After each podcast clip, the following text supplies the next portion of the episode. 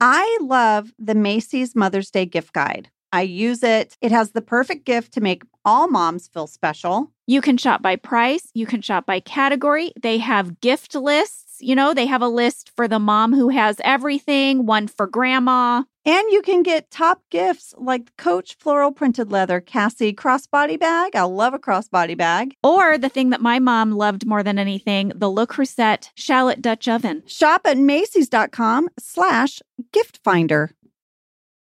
If you love tequila cocktails, then check out the award winning 21 Seeds Infused Tequila. It's a one of a kind tequila that is infused with the juice of real fruit. So it's smooth, it's not sweet, it smells fresh and bright, and it tastes incredible. 21 Seeds makes the most delicious and easy margaritas and cocktails so you can focus on the fun, like game night with your besties. With 21 Seeds, you only need two or three ingredients to make your perfect cocktail. Try 21 Seeds Infused Tequila. Learn more at 21seeds.com. Enjoy responsibly 21 Seeds, Diageo, New York, New York.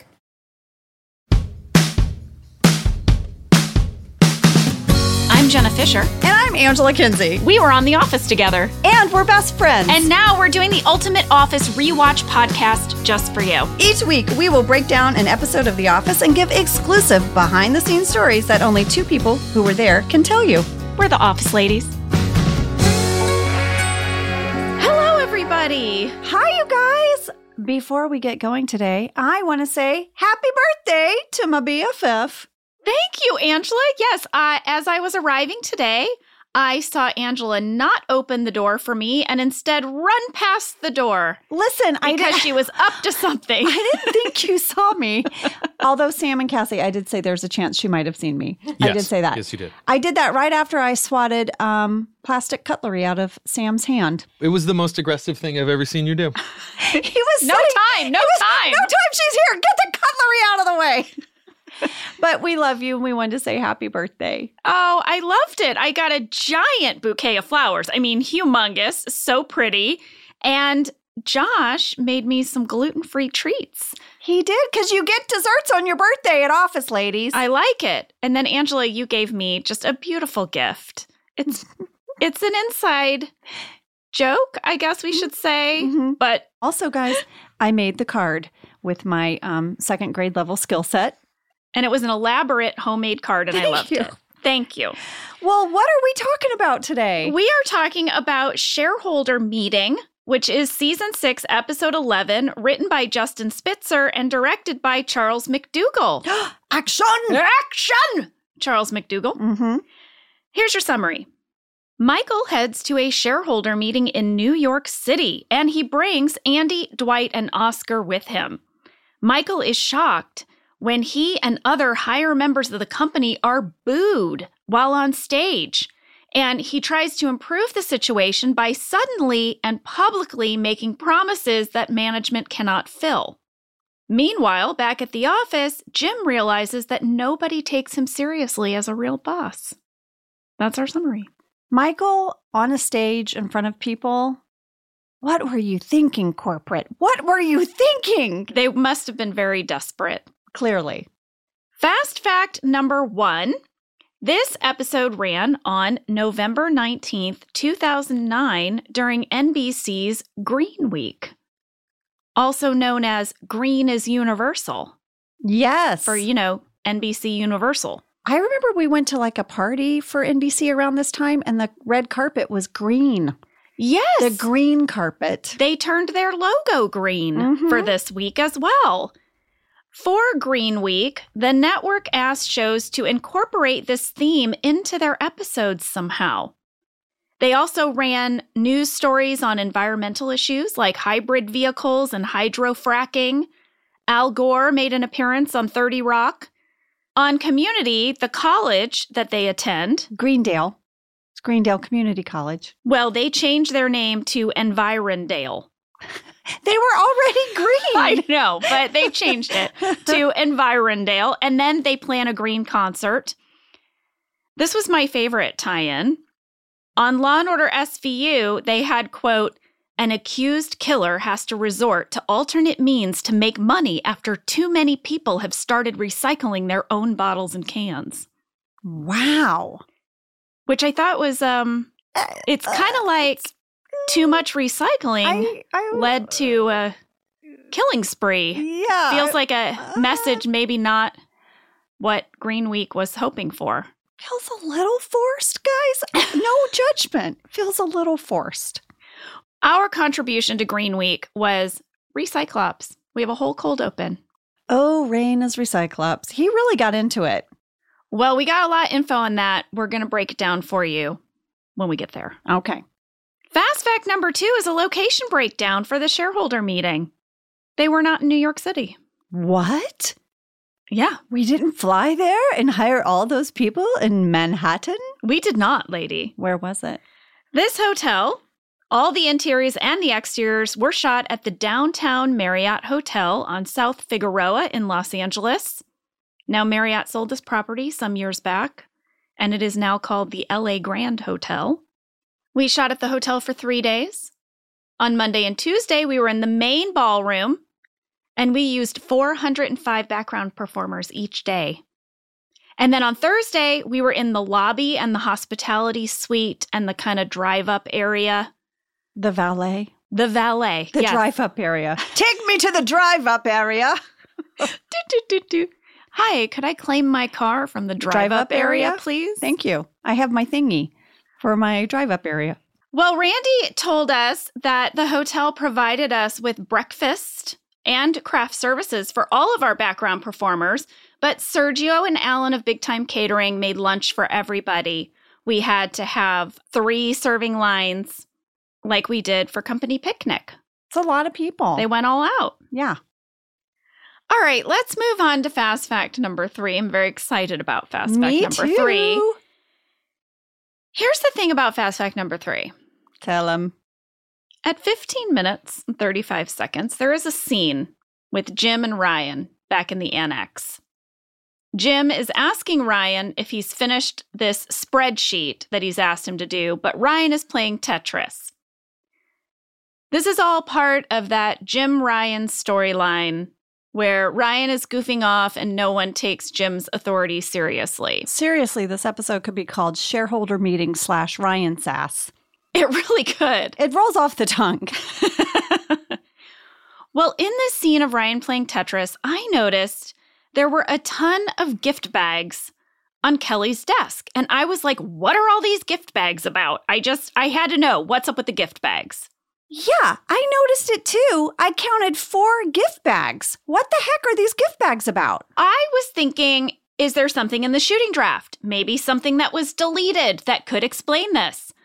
Well, when I went to check the shooting draft, the entire Jim Ryan storyline, otherwise known as Ryan Sass, was Mhm. missing. I mean, it's just not there at all. Completely not there. So I went to the shooting draft because I didn't know Jenna was going to the shooting draft. And then I'm like, Jenna, what the heck? The Ryan Sass is gone. And we started trading all these messages about it. You guys, we had a text flurry. We really did. and we decided to get to the bottom of it. Folks, fast fact number three is going to be a real mom detectives moment. Sam even made us an intro for it. It was a cold and rainy night when someone dropped that package through my mailbox. So many clues, so much chaos. It had been a long time since I saw this big of a mess. But because it wasn't a far drive, and because it wasn't a school night, and because there was only a little bit of evidence so it could fit in a small amount of pockets, and because I had snacks in case they got hungry, and because it wasn't chilly out, God help me, I knew who I needed to call. The mom detectives. Oh, I love it so much. It cracks me up. Every piece of that makes me laugh, Sam. I love that it starts in a thunderstorm. yeah. I love the small amount of evidence they mm. can fit into tiny pockets. and because we have snacks. There were restrooms nearby. Oh, oh yes. yes. Yes. Well, here it is, folks. I reached out to James Carey and writer Justin Spitzer. And I dug into my digital clutter and I found an email from Randy Cordray Mm. that said Team Office, it is looking like we need to shoot some additional material for shareholder meeting. Additional material. What does that mean? I said, Jenna, I found an email. I quickly texted her. Randy goes on to say, We are planning these scenes for Monday, October 19th. Webisodes will be moving to Tuesday, October 20th. Thank you, Randy Cordray. Mm. Hmm. Well, Jenna, this was a big deal because we were supposed to go on hiatus, Yes. right? We had this big long hiatus starting October 19th, all the way until after the new year. A few of us were going to work on the webisodes, but the majority of the company was officially on hiatus. So Randy was basically saying, like, whoop, whoop, don't go out of town. We might need you. Yes. I found out that Steve was scheduled to shoot the movie Dinner for Schmucks. So we were shutting down production early that year. I spoke to James Carey, who uncovered the call sheet schedule for shareholder meeting, and it's true. We shot most of this episode the week of September 28th, but we did not shoot the Jim Ryan scenes until Friday, October 16th. I had to know why. The plot thickens. Writer Justin Spitzer told me that the Jim Ryan storyline was a part of his original outline for this episode, but it was eventually cut from the shooting draft in favor of staying at the hotel for more scenes of the shareholder meeting. So that plot, that Jim Ryan plot, was then shortened and repurposed as a cold open for Scott's Tots. What? We actually shot it during Scott's Tots. But then it was cut from Scott's Tots and it was rewritten again.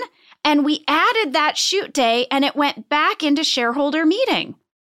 So Justin said that when they were editing shareholder meeting, they just missed not checking in on the group back at Dunder Mifflin. He also said that in all of these iterations of the Jim Ryan storyline, the one thing that always happened was that Ryan ended up in a closet. And the reason for this was that they wanted to get BJ out of the background of scenes that were happening in the bullpen. Sneaky. Yes. So that scene that we saw, Angela, that's in the annex with Ryan playing Tetris, Yeah. that was actually shot during Scott's Tots. That is the one scene from that cold open that remained. And then we added all of this other stuff about people not taking Jim seriously, and we fleshed it out. Well, this was clearly a puzzle, but we haven't figured it out yet.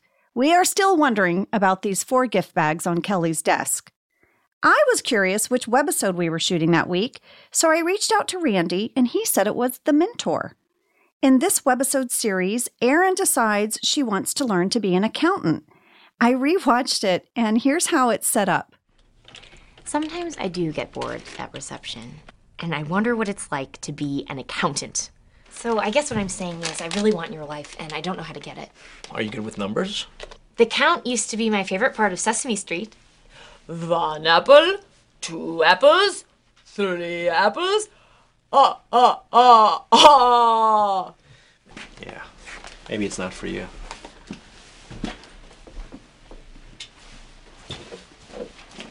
I could be your mentor. Okay, you know, I can do it. I have to do everything else around here, so. Really? Yes. Great!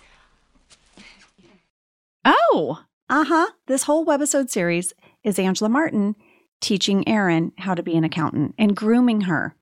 how does that go? we actually had so much fun. Of course, it doesn't turn out the way Angela hoped, but it was a blast to shoot. Randy also shared the call sheet with me. We filmed the webisode on Monday, October 19th. Here were two fun details on the call sheet that day. Quote, Today, Monday, Scaretober 19th. Today is the second annual Michael Scott Dunder Mifflin Scranton Office Memorial Cast and Crew Fun Halloween Costume Contest for the Doldrums Cure. Yes. That's because we were not going to be shooting over Halloween that year. We had to move up our Halloween parade. Yes, our costume parade at work. It also said, quote, a video crew from NBC.com will be on set today. Well, this explained another email from my digital clutter. I had found an email from Joya Balfour, who worked for NBC.com, saying she was coming to set with a bunch of bobbleheads for me to feature in one of my Adventures with Angela segments for NBC. She even shared with me a mock up poster for the sale of the bobbleheads that were going to go online. I'll put that in our stories. But here's the thing I was curious about. She ended her email by saying, quote, Has Mindy played her new webisode song track for you? If not, go bug her because it's amazing. I've been humming it all weekend. Well, now that got me curious about what song she was talking about, so I looked it up. And Subtle Sexuality, the webisode series, was about to air on October 29th. And Joya had seen an early edit of it. So I went to rewatch that. Jenna, Joya was right. The song is so good. Just listen to the chorus. I can't get it out of my head. A male prima donna, but I can't help but want ya. I'm an independent diva, but I still kinda need ya. Together we're apart. It's tearing up my heart. I'm in hell and nirvana, 'cause you're my male prima donna. Wait, is that an original song and Mindy is singing it? Yes! Stop it. Isn't that so good? Why is she not outperforming that at clubs all the time? That is so catchy. It is really a fun song. And both of those webisodes were so great, but they still didn't explain the gifts. Yeah. Were they in any of the deleted scenes? I saw no gift bags in any deleted scenes. I still don't know why Kelly has them on her desk. I even read the shooting draft for Scott's Tots because the scene came from that episode, and there is nothing in that episode about Kelly and gift bags. Well, a few folks also caught this, and there is a fan theory online about it. You slash Stolatron21 posted this theory on Reddit. And Jenna, it kind of makes sense. Okay. You Stolatron21 said, Jim forgets Kelly's birthday, part two. When Michael is at the shareholder meeting in New York, Jim, as co manager, is left solely in charge and makes Ryan his office in the closet. When Jim's talking to him, Kelly's desk is seen in the background with birthday gifts, implying Jim forgot her birthday again. Hmm. Maybe, Maybe did Jim forget her birthday twice? maybe. I would think that would be brought up. I don't know. Listen, what we're getting at here, folks, is that while we uncovered a lot of interesting information, we're still not sure why Kelly has gift bags on her desk, and we may never know. We may never know. It's very on point for mom detectives. It kind of is. We have a lot of fun trying to solve it. We have snacks and texts and laughs along the way. yeah, it's ultimately about the journey. It really is. Well, there you have it, guys. Mom detectives. We solved a lot of things, but not the thing in question. You're welcome. Put that on the poster. we solve a lot of things, just not what you asked. all right, we're going to take a break and we'll be back to talk all things Recyclops.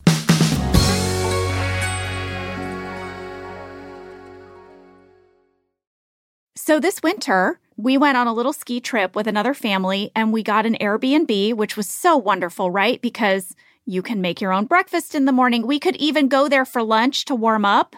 Listen, I always want a kitchen with kids. Yep. I don't want to call room service for some sliced apples. I want to have my groceries. I need a kitchen. Yes. Well, this is why doing the Airbnb thing was so perfect. Yep. Well, this family we were staying with told us that they listed their house on Airbnb back in California. Oh, that's so smart. I know a lot of people that do this. It's like, oh, we want to go to Disneyland. We can Airbnb our place and then use that money to go. It pays for your trip. Yep. Hosting can easily fit into your lifestyle and is a great way to earn some extra money. So if you have a home but you're not always at home, you have an Airbnb.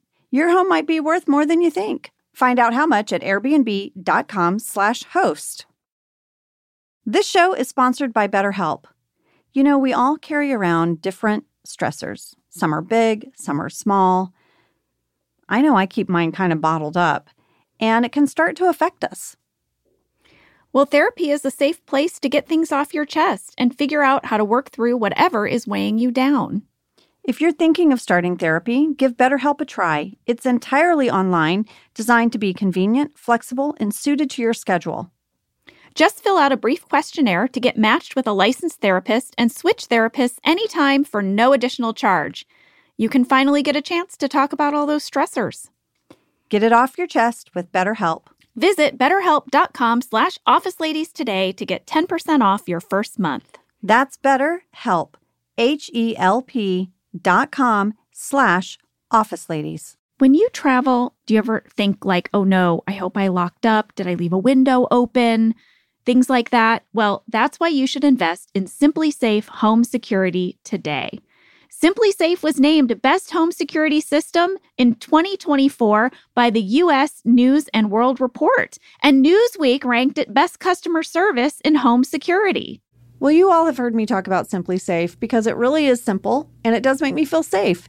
We went through the website and we picked exactly what we needed for our home. That's what I really like is you can customize what you need to fit your living space, you know? I love our SimpliSafe. Simply Safe has given me and many of my listeners real peace of mind, and I want you to have it too. Get 20% off any new SimpliSafe system when you sign up for Fast Protect monitoring. Just visit simplisafe.com slash office ladies. That's simplisafe.com slash office ladies. There's no safe like SimpliSafe.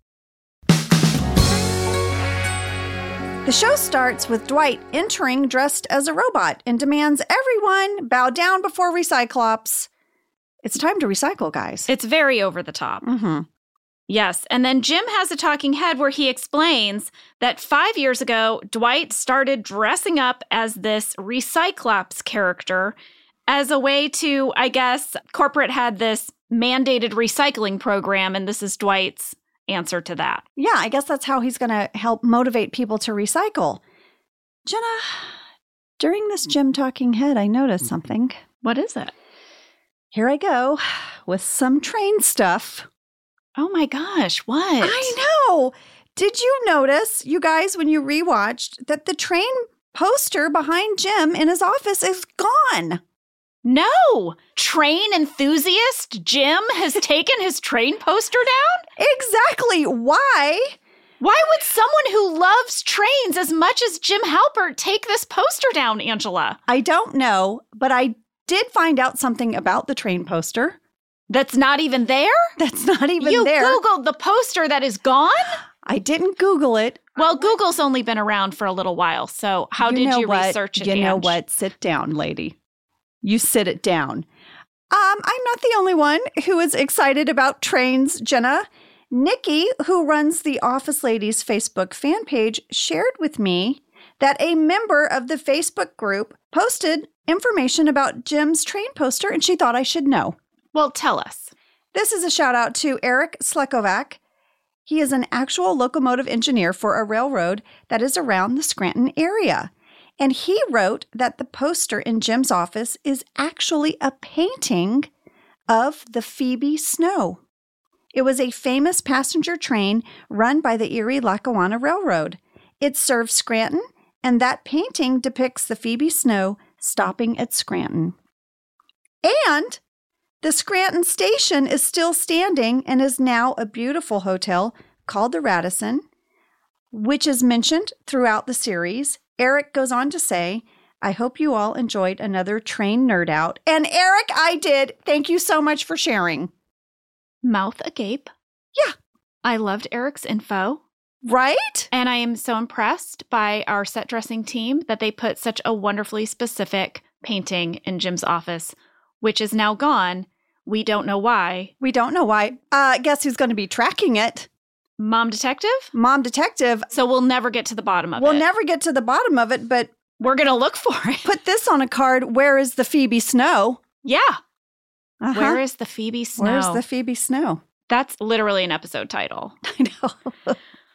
Okay, back to this episode. I really loved that. Eric, thank you. I know. And Nikki, thanks for letting us know.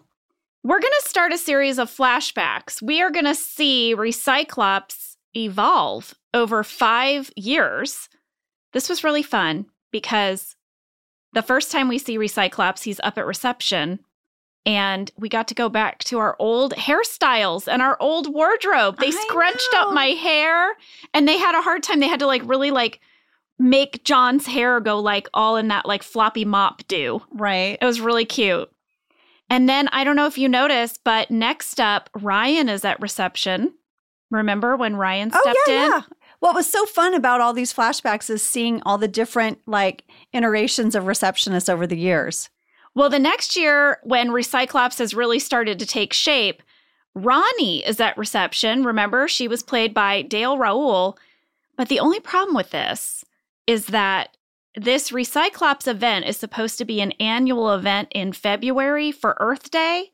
And Ronnie was actually the receptionist over the summer when Pam was at art school. Oh, somebody mom detective the shiitake out of that one. yeah, thank you very much. You're welcome.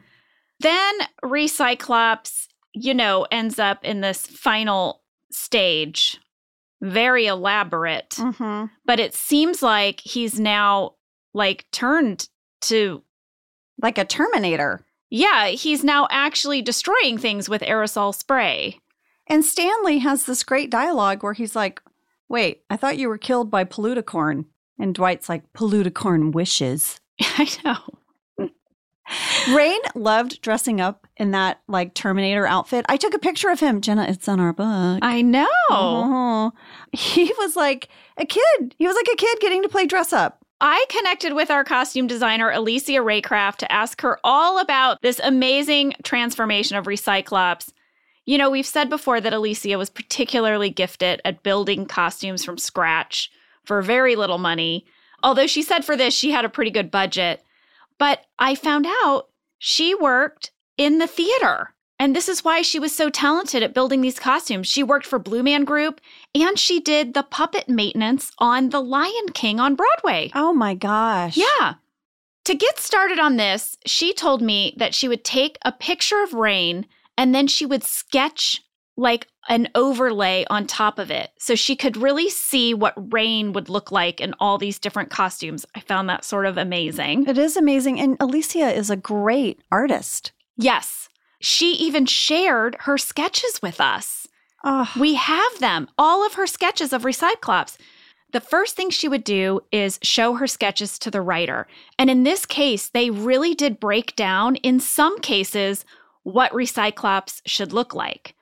So, for example, for the very first Recyclops, in the script, it said Earth Day 2005. Dwight is wearing a think green t shirt, a bandana over his mouth, and a third eye on his forehead while lecturing everyone on recycling. So, Alysia told me that her first concern was that that description reminded her a little bit of this character called Greenzo from 30 Rock, who was played by David Schwimmer. Greenzo was 30 Rock's Recyclops? yeah, kind of. He was this environmental activist. He wore like a green shirt, he wore a green baseball cap. So when she was sketching out Dwight's first costume, she wanted to make sure no one was going to think this was Greenzo. So then the script said Earth Day 2006, Dwight is wearing a Love Earth t shirt, a cape, wrist guards, elbow pads, knee pads, moon boots, a full motorcycle helmet, and a larger eye in the middle of his forehead as he lectures everyone in the office. And in Alysia's notes, she wrote this, which I found hilarious. She wrote, quote, I don't think this has anything to do with Earth Day anymore for Dwight. so like Yeah. Yeah, thank. Yeah. she's like the costume needs to reflect that. Yeah. But then the script got really vague. The next two for September 2006 and February 2007, they just say Dwight is in a much more serious costume or the costume is more elaborate. And so she just really had to start making things up. She really did. But the present day Recyclops was scripted like this He wears heavy green body armor, which makes it difficult to walk. There is a blinking LED display on his chest. He has aerosol cans taped to his hands, which spray a red mist. A weapon belt holds Chinese stars, boomerang, samurai sword, fencing épée. On his head, he wears a helmet with a hole in the middle showing his one giant eye. So, for this, Alysia said she researched skateboarding and hockey equipment as well as lacrosse equipment because she wanted the whole thing to have sort of like a subterfuge ops sort of feel. She said they gathered everything and she didn't want to force Rainn to like try on all this equipment. So Alysia put it on herself. Oh, And she sent me a picture of herself. oh my gosh. And they built this costume onto Alysia. And then once they got it approved, they put it onto Rainn. And she also said there was like a lot of back and forth about what the LED box should say. And then they finally settled on kill. And that is how Recyclops evolved and ultimately came to be. And thank you, Alysia, for digging through all of your digital clutter and sending us those amazing sketches. We're going to post them in Pod Stories. Yes, they're so beautiful. Like you really see what a just amazing sketch artist she is, as well as being this, you know, my gosh, she can sew and sketch and do everything. Mm-hmm. I did notice, Jenna, in the very first shooting draft for this episode, this is what it said about this whole cold open. Very first shooting draft. Cold open. To come, semicolon, recyclops, five exclamation points. End of cold open. That's all it said. Yeah, you know, when I was talking to Justin about the Jim Ryan storyline, he said this episode really came in pieces. That Recyclops was added a little later. We did ultimately shoot Recyclops while shooting this episode, but yeah, this one was, you know, bits and pieces. Bits and pieces. Well, before we end the cold open, I just had a really random thought. What is it? What if Mindy was given four gifts and set them on her desk and forgot them there? And then they shot the Tetris scene and no one noticed them. And they were actually gifts for Mindy, not Kelly Kapoor. Just throwing it out there. My God, I mean, the one person we didn't check with was Mindy. I know. We should send her a screenshot of it and be like, Mindy, Was there something special happening? I'm just saying. What if it was a special day for Mindy and people had given her gifts and she left them on her desk and ran to get a snack and then they shot the Tetris scene?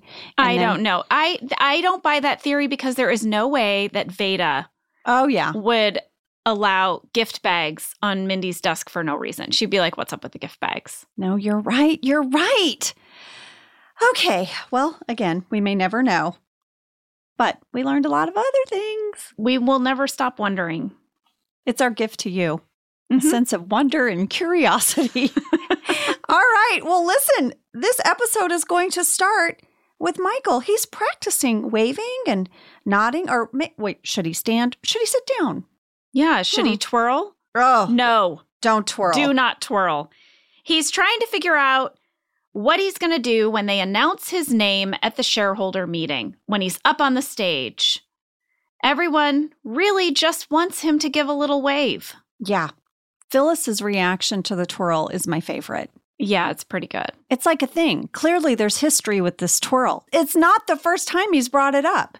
I feel like from the very beginning, I think I have the first line, and Pam's like, Yeah, that's great. That's great. Do Yeah. the wave. I feel like that's because this is like the 15th thing he's showed us. Oh, yeah. Here's the thing though while Michael is practicing waving, Oscar is looking up on his computer the stock prices for Dunder Mifflin, and it's not good. And he would like Michael to take it seriously. Well, I have two background catches during this scene between Michael and Oscar at Oscar's desk. At three minutes, 28 seconds, please note the superb on screen DMI stock page. You know, it's the one Oscar's looking at. That was created by our graphic designer, Henry Sane, and Randy shared with us the original of it. I'll put it in our stories. Second background catch, I'm calling it a solitaire catch. Is it Meredith? Three minutes, 32 seconds. Kate is playing solitaire on her computer through the whole scene. You can Yeah. see her game. Yeah. She always did very well. She was very good at it. Well, Aaron is going to announce that Michael's limo has arrived. His limo. And no, no, like, no, no, no, no. It's a town car. She's Right. like, I'm pretty sure it's a limo. Everyone goes and looks outside. It sure is. They sent a stretch limo. Everyone is super impressed, but Oscar, who once again is like, this is classic Dunder Mifflin. They don't have the money and they're just throwing it out there like that. This, of course, oh, Jenna, led me to bigcars.com. Oh, Mhm. bigcars.com. Yeah, it did. It sounds Mm-hmm. I don't know what it sounds I, like. I I know, I know. It sounds like a random thing to have in my search history, but there it is because in 1889, the first limousine automobile was introduced to Paris, France. really? Yes, I had to know more. Where did the limousine come from, Jenna? I had to know. The word limousine actually comes from the French word. Mm, I'm not going to say it right. Limousine. Wait, wait. The word limousine comes from the French word limousine? I'm shocked. How did we how Wait. did we come up with that? what a leap. there is a thing that I want to share with you. It's it's relatively new, like in the last like six months. It's called Google Translate. Google just came up with it. They It's did. brand new. Oh, Uh-huh. it just like in the last few days? yeah. It's it literally it's brand new. If you look it up on your app, it's um. Okay, let's one second. We're typing in limo. What is Google again? it's um it's a search engine that came about about five years ago. Huh. I'll need you to show me how to use that later. All right, this is how you say limousine in French, according to Google Translate. Limousine.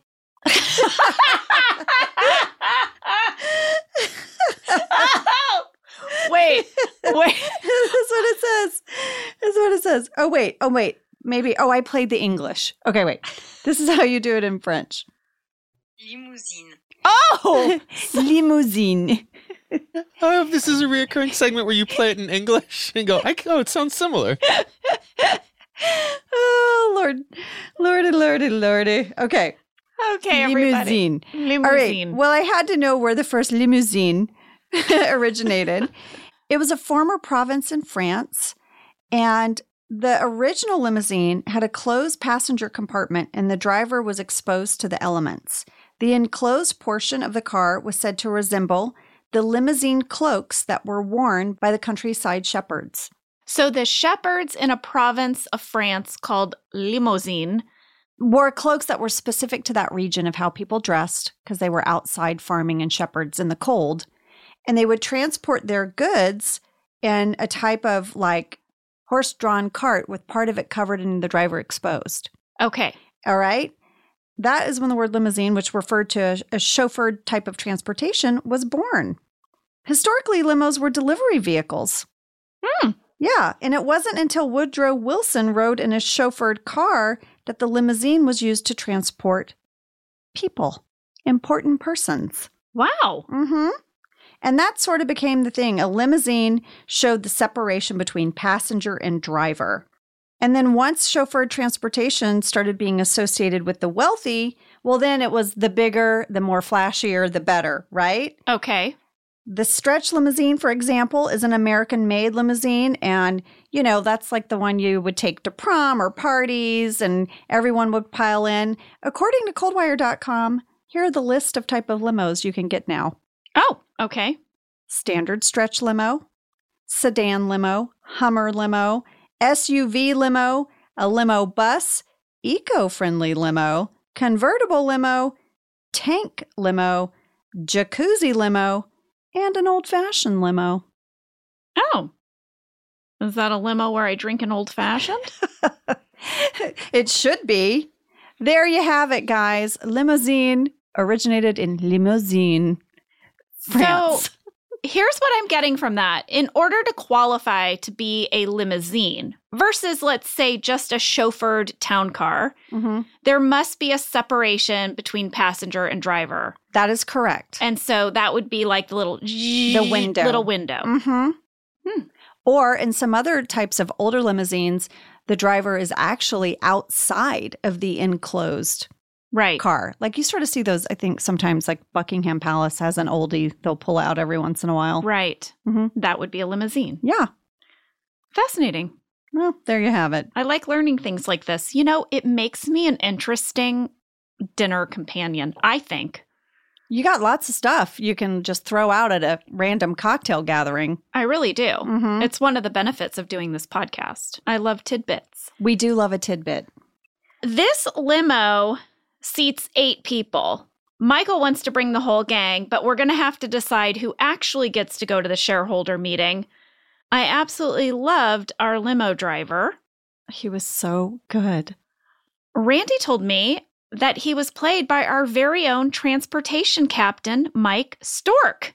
He was so no nonsense. I guess when it was time to cast the role, Randy talked to Allison about maybe using one of our transportation regulars because this person was going to have to actually navigate a stretch limo through Los Angeles traffic while we were rolling. So Randy was like, it would be great if we could have an actor with professional driving experience.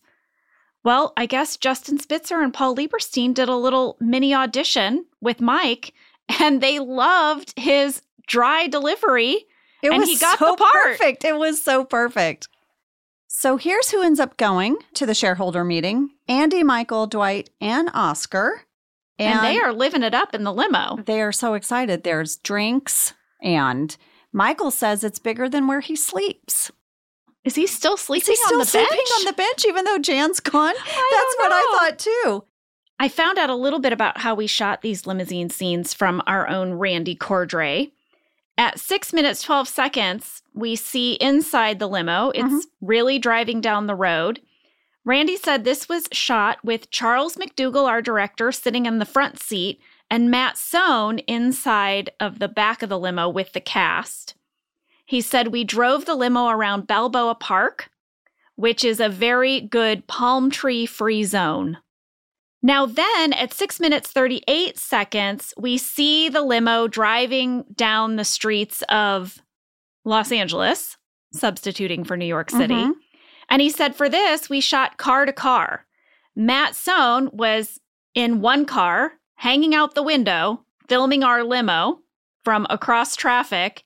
And he said, for this scene, we rented four New York City looking taxi cabs to be around the limo to help sell the idea that they were in New York. It was a nice touch. I noticed yeah. it. Well, the fellas are going to arrive at, you know, the fancy building that the shareholder meeting is in. Did you see the people protesting in the lobby? Wait. Right as they walk through, there's a whole bunch of people protesting the Dunder Mifflin shareholder meeting. At six minutes, 53 seconds, you can see them. They're all holding up signs. My favorite was Blunder Mifflin. I love it. Thought that was a great job by Phil Shea. And yeah, if they were paying attention, they'd notice right away this is not going to be smooth sailing. Well, they don't notice. They are greeted by Lori, who's going to take Michael up to the lounge. Lori was played by Amy Cale Peterson. And when Michael gets to the lounge, he is introduced finally to Alan Brand. Yeah, We're going to meet this Alan guy. finally. He is the CEO of Dunder Mifflin. He was played by Alan Fudge. In his 37 year career, Alan Fudge appeared on so many television series and in so many films. He had recurring roles on Seventh Heaven, Murder She Wrote, LA Law, Matlock, and Columbo. You know, I've been loving Oh, my rewatch of Columbo. Yeah. And The Office was Alan's final on screen acting job. He sadly passed away shortly after filming this episode. But we were so fortunate to have him. He's great. Michael also gets introduced to Congressman Chris O'Keefe. He bows when he meets him. Yeah. He says, Your Eminence. And Chris O'Keefe was played by Chris Ellis. So there are lines forming in this big room that they've rented for this meeting. And Dwight is determined to get to the front of the line Yeah, he wants to give Michael a softball question. early because then he's got to go to the garment district to grab a crate of his shirts. He has a shirt guy. Now we have figured out where Dwight gets all of the short sleeve mustard shirts. he has a guy. Well, I guess there were some other things that Dwight might do with his extra time. They were in our must shoot candy bag for this episode. Oh, I love a candy bag. What was in there? So, guys, these are the alternates that we would shoot for every episode. A must shoot meant we had to get them. So, here are two other things Dwight was going to do with his time. He says, I was hoping to lob Michael his softball question early. Then I was going to sneak away to the New York Public Library and see about this ghost thing for myself. That's like a Ghostbusters reference. Right, right. And then the other one was, then I was going to swing down to the Diamond District and see what these are worth. And then it says Dwight holds out a black felt cloth with a bunch of small diamonds in it. So either shirts, ghost hunting, or getting some diamonds appraised. I loved the shirt one. I love that we finally find out where he gets all of those mustard shirts. I agree. Well, there's some fun stuff in the deleted scenes of Dwight in this line. You know, Jenna, he becomes classic Dwight. He has rules for his line. Oh, yeah. I mean, when the woman in line asks Dwight if she'll save his place so she can go to the bathroom, he says no. Mm-mm. And then, lady, there was a couplet of dialogue that I love where she says, It'll just be a second. And then he says, If onlys and justs were candy and nuts, then every day would be Donkfest. I did a deep dive on Erntedankfest. What what is Erntedankfest? Well, it's German and it translates as give thanks for the harvest festival, and it's a real thing. Ah! It is very similar to America's Thanksgiving, just in that it is uh, time to give thanks and appreciation for that year's harvest. It is traditionally celebrated on the first Sunday that falls after September 29th. And it is traditionally celebrated with a church service by the Catholic and Protestant churches. And then following that, there are parades and a feast. Now, there is no one meal that's served, but you'll usually find like a large chicken or a rooster, I guess, or a fattened hen that is served with root vegetables and bread. You eat rooster? I guess for Erntedankfest, you can eat a rooster. You can, Okay. if you want. Well, I brought this up to Justin Spitzer. Erntedankfest? Yeah. And I said, I just loved that line. And he wrote back and said, Well, Jenna, there's sort of a code where writers aren't supposed to take credit for like certain moments in a script, but It was his. he said, I did write it. And, and it's really funny to me. So thank you for appreciating it. It was really love it. funny. Well, listen, we got a little ahead of ourselves. We should back up because we have to see Oscar and Andy enter this shareholder meeting now. Well, let's take a break. And when we come back, Oscar is furious and Andy is really encouraging him to say something. I know.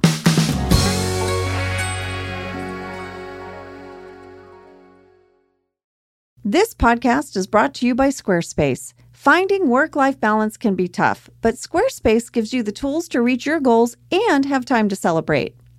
Squarespace is the all in one website platform for entrepreneurs to stand out and succeed online.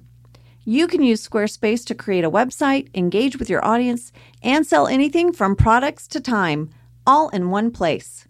Well, we've told you before that we use Squarespace for our Office Ladies website, and it is so user friendly, so easy to use. We are not tech people, and we could not be happier with our experience. Head to squarespace.com for a free trial, and when you're ready to launch, go to squarespace.com/officeladies to save 10% off your first purchase of a website or domain.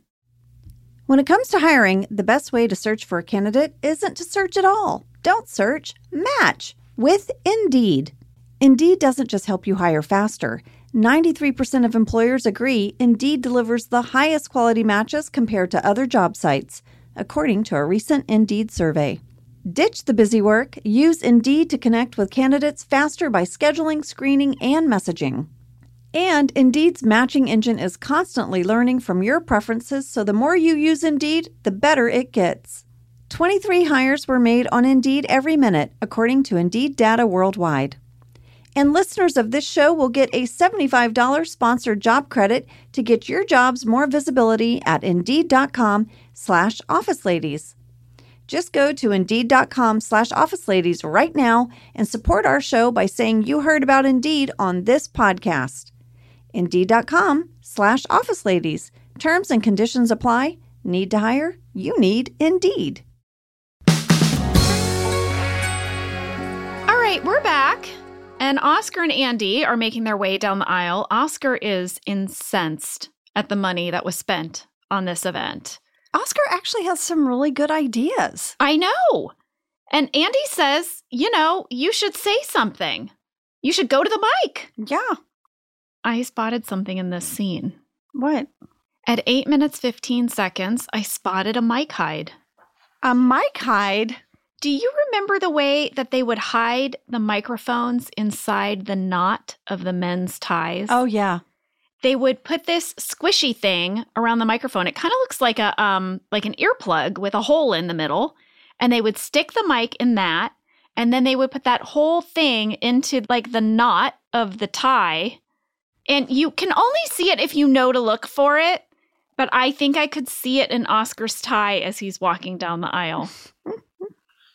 Well, now you know about the mic hide and the tie. It'll be all that you look for, guys. I You're, you're welcome. Back in the office, we have a little bit of what I'm calling sass in the break room. Yeah, Jim's having problems.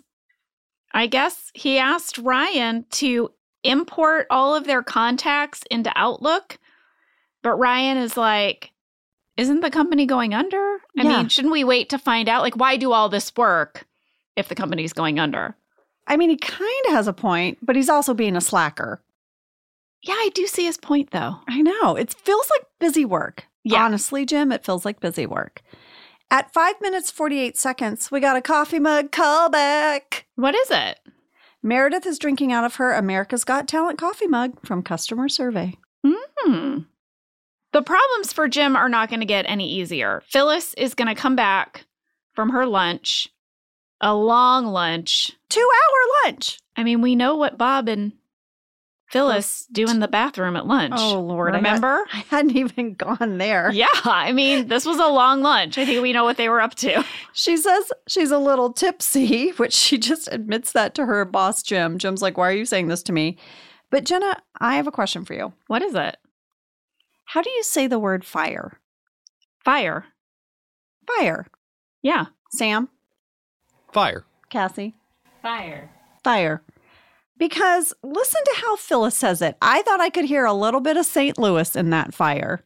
Hey, Phyllis, are you just getting back from lunch now? Mm, Bob took me to Capello's. We got a little tipsy. Okay.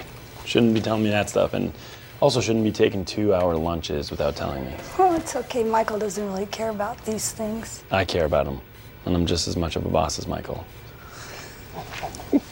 What's so funny? I'm, I'm a co manager. That doesn't make you a boss. It's not like you can fire people or anything. Well, Who? How did you? Who's who told you this? We Ryan. can't say. Far. Fire people or anything. Fire people. Far. You know, what I need to do is ask my mom and dad to say far and see what they say. Because she says farty far. Right. Far. Far. I think maybe. Mhm. Accent catch. Way to go. You're welcome. St. Lou. Limousine. Far. Far. Well, by the way, this sets off a whole thing. Can Jim far people or not? Everyone seems to think he can't.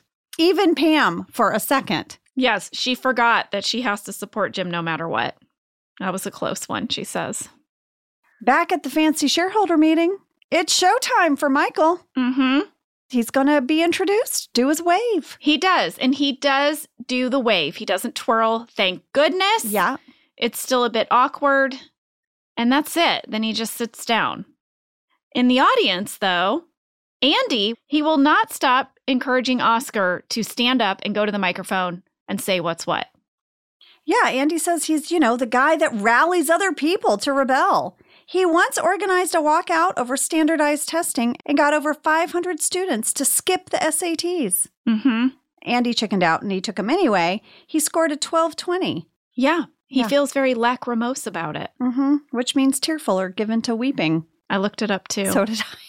I mean, I was like, I feel like I should figure out what that means. Yeah. Well, he got a 1220 on his SATs. Mm-hmm. This led me to a mini deep dive. Per a website called Prep Scholar, who did a survey in 2019, the SAT score range is 400 to 1600 for your total score. One section scores math, while the other is a combined reading and writing. As you would expect, the higher your score, the better you did compared to the other test takers. So I wanted to know where did Andy rank? Okay. I thought he sounded like he did pretty good. I did too. So he would have been in the 74th percentile. Very well. I know. I did not take the SAT. No? I scheduled it, but my ACT was before my SAT, Mm-hmm. and I took my ACT, and I scored high enough to get into my college of choice. So I just didn't take the SAT.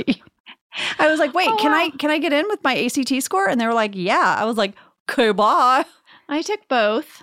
And, you know, now they're moving it to a digital online version, but I did the old fashioned paper and pencil. Me too. In a big auditorium where I had to sit every other row, super Yep. spaced apart. Exactly. Yeah, I took both of them ACT, SAT. Now, after college, my college had this. Um, they had this standardized test that you had to take to test out of college. You didn't have to pass it or get any certain score to leave the school, but they just wanted it like for their records, I think, just to show how people would score on tests after attending their School. right. Yeah. And I was like bitter about it. It was like a Saturday. I had to get up really early and it was standardized. Weirdly, it was on a computer, it was all multiple choice. And um, I started taking the test and it was going to be one of those two to three hour tests. And at a certain point, guess what? You left. Every answer was C.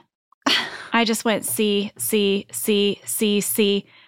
I didn't do that bad on it. Oh my gosh. you just played the odds of hitting C over and over. I did. So I'm sorry to my university that I actually really loved that I uh, just phoned it in on that test, but I didn't want to take it. So that's why I did. Well, our, well, that's what happened. So they they maybe didn't look so good on their stats that year. It wasn't bad though, I'll say. Don't, don't make know. me take a test to try to make you look good. That's right.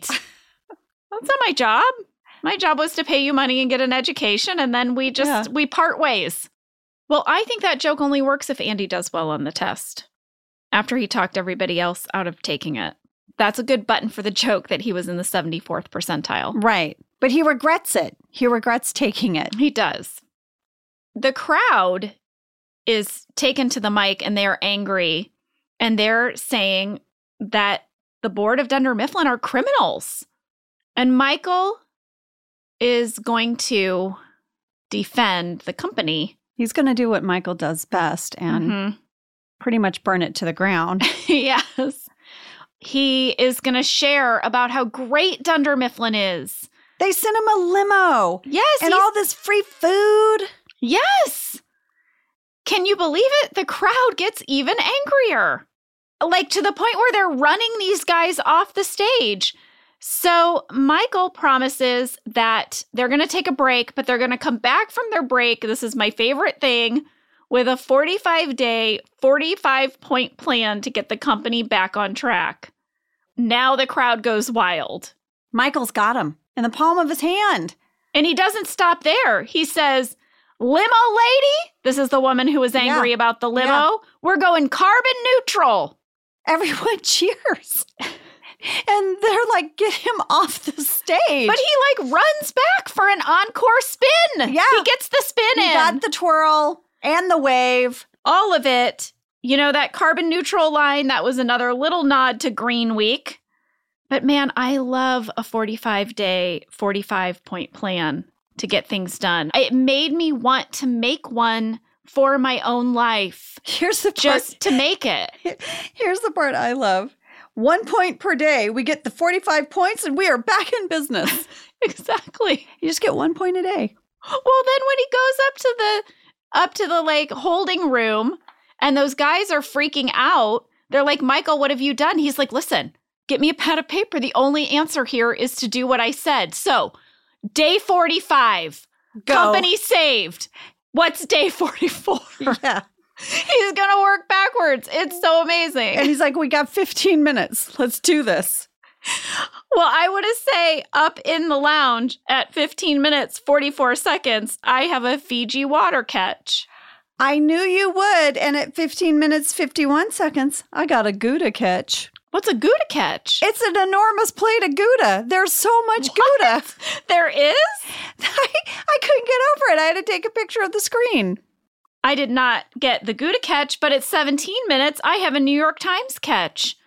It's sitting out on the table. I thought that was a very nice detail from Phil Shea. Well, at 1709, I've got a fabulous plant catch. What? There are so many great plants in this scene. Okay. I just have to say, I love that I spotted water and a newspaper, and you spotted some cheese and plants. That is all you need to know about us. That is everything. oh my Oh, gosh. gosh. Well, Michael has a plan. He's going to call Oscar. Oscar has all these great ideas. He's an accountant. He's going to get him up there to talk to everybody.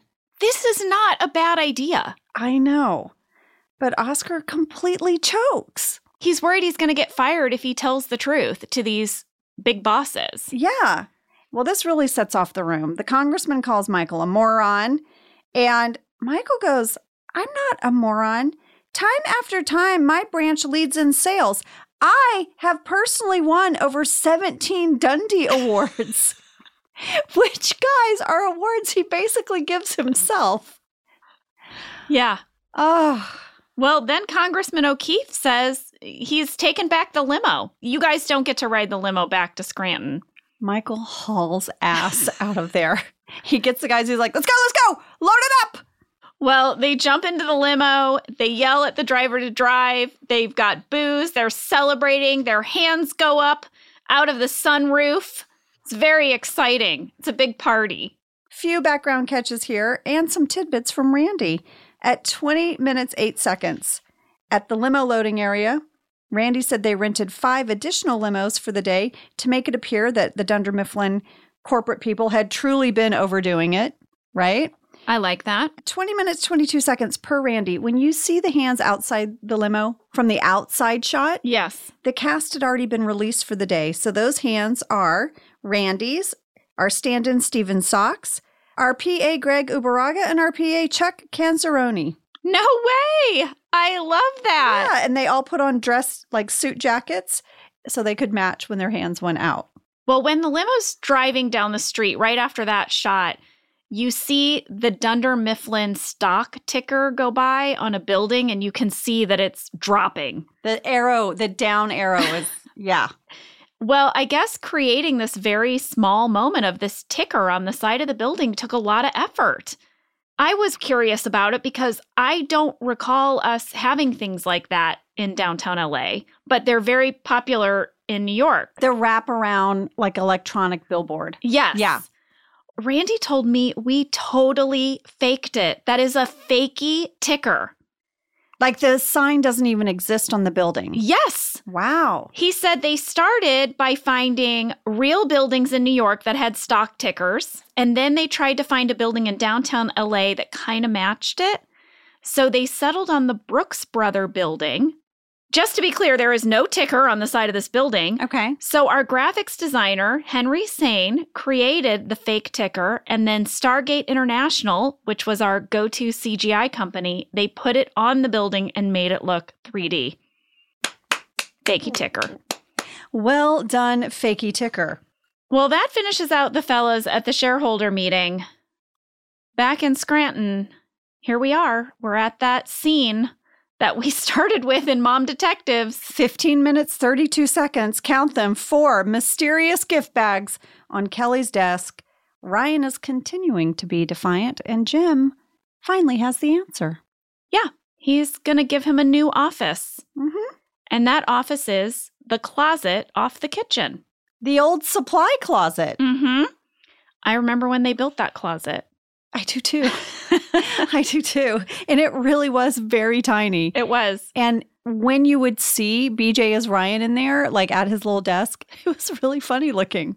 And it really was very enclosed. Like when you shut the door, It was pitch dark. Yes, it was. This episode has a tag at the end that sort of like takes us back in time. We would do this sometimes. We see Dwight finally getting his turn at the microphone. And instead of talking about Dunder Mifflin, he's going to give a speech about how to improve the line situation. Yeah. We just used to like to do this. If there was a bit, if there was a joke that didn't make it into an episode, sometimes we would use it as a tag. And that's what happened here. We got a lot of mail of people saying, wait a second, did Dwight go back to the hotel because he was in the limo? No, we this was sort of like a, a flashback kind of tag. Yes, exactly. It was like sort of out of sequence. Yes. Well, that was shareholder meeting. I hope you guys enjoyed it. Jen, I hope you enjoyed your cookies and your flowers. I did. I have had a wonderful birthday. I want to say it's been stretched out. in our family, instead of doing gifts as much, sometimes we do experiences. Yeah. So, like, my son took me to my first Lakers game. so fun. I know. And I got to see that game where LeBron James, like, scored all the, like, gazillion points.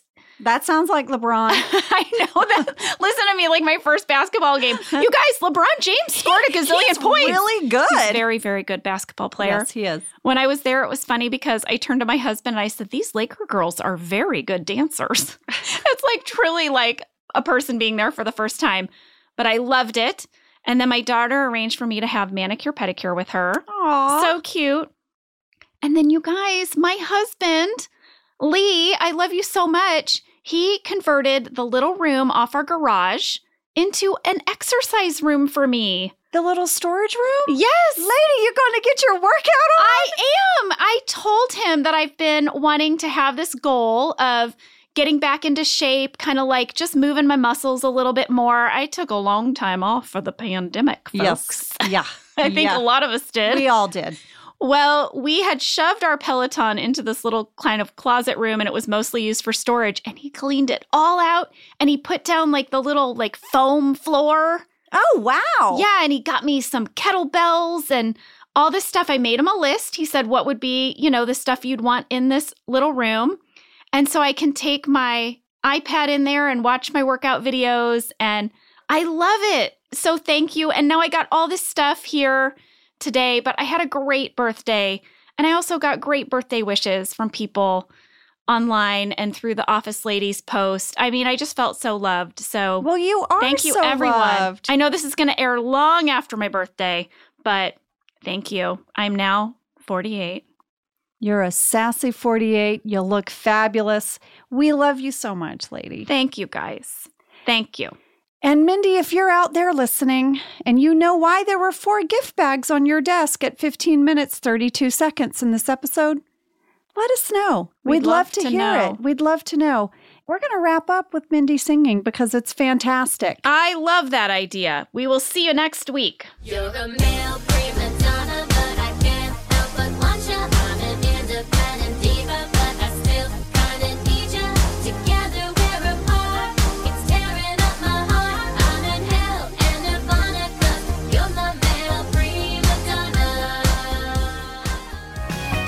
Thank you for listening to Office Ladies. Office Ladies is produced by Earwolf, Jenna Fischer, and Angela Kinsey. Our show is executive produced by Cody Fisher. Our producer is Cassie Jerkins, our sound engineer is Sam Kiefer, and our associate producer is Ainsley Bubico. Our theme song is Rubber Tree by Creed Bratton.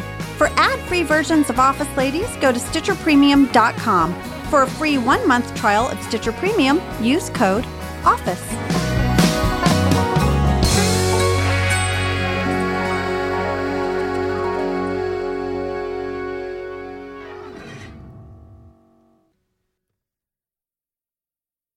Spread the word. When you get a fresh hot McCrispy from McDonald's and you can feel the heat coming through the bag, don't try to wait till you get home. Always respect hot chicken. The McCrispy, only at McDonald's. Ba da ba ba ba. Is this house a good price compared to others in the area? Are prices going up or down? If I don't make an offer right this very moment, will I miss my chance? These are just some of the questions a home buyer might ask. And these are the sorts of questions an agent who is a realtor can help answer.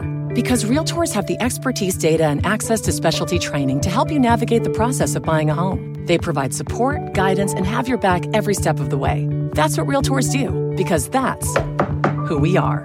Realtors are members of the National Association of Realtors.